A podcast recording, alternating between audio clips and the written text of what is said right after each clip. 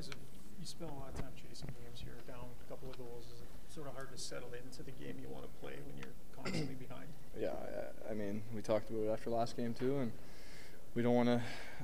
I wouldn't say we spotted team, this team uh, goals like we did the first couple games, but at the same time we find ourselves down too, and like you said, we're chasing it. So, um, I mean, I talked about it after last game. I mean, we're comfortable in that position, but we can't keep doing that to ourselves. So.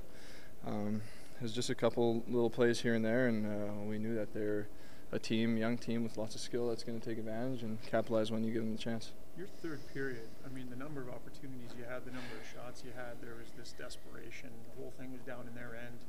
Is it too simple to just ask the question, like, where is that in the first period, or why, why can't you guys access that sooner? Well, I, I I honestly thought that we had some of that in the first and second period, but definitely a little bit more, a little more, more desperation, like you said, in the third. But we were getting to the getting to the net. He was making some good saves.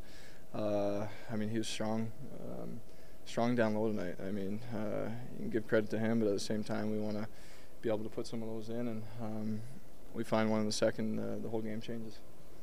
Well, you guys are working really hard for every goal you get. It seems like, uh, and the other team, you're kind of giving some not easy goals, but goals they don't have to really work as hard for, right? Right. Is that the difference?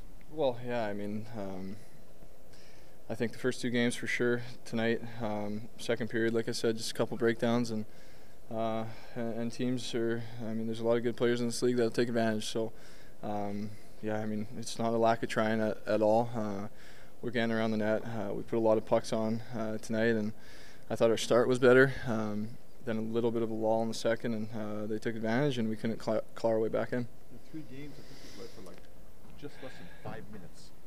Um, I don't know what to say about that. yeah, I mean it's uh, it's not the way that we want to play. It's not a fun way to play.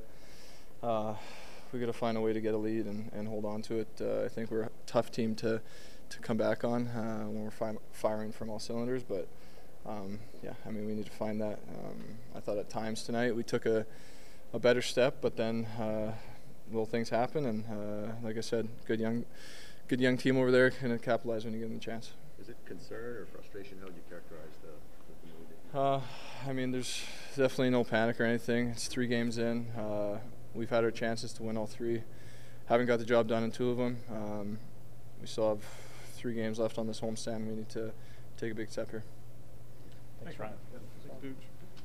Hi, it's Shauna, and I might be a bad parent because my kids think french fries are vegetables. Hey, it's Ryan, and I might be a bad parent because I went out for wings when my wife was in the hospital after giving birth. Johnny here. I might be a bad parent because in my house, the tooth fairy gives pocket change. But we're not alone. Len emailed us and said his six year old daughter's Tarzan moment going from love seat to lazy boy by curtains made him more proud than any dance recital. and Andy left his two year old at the rink. All right, guys, I'm sure we're not alone. Like Andy's kid.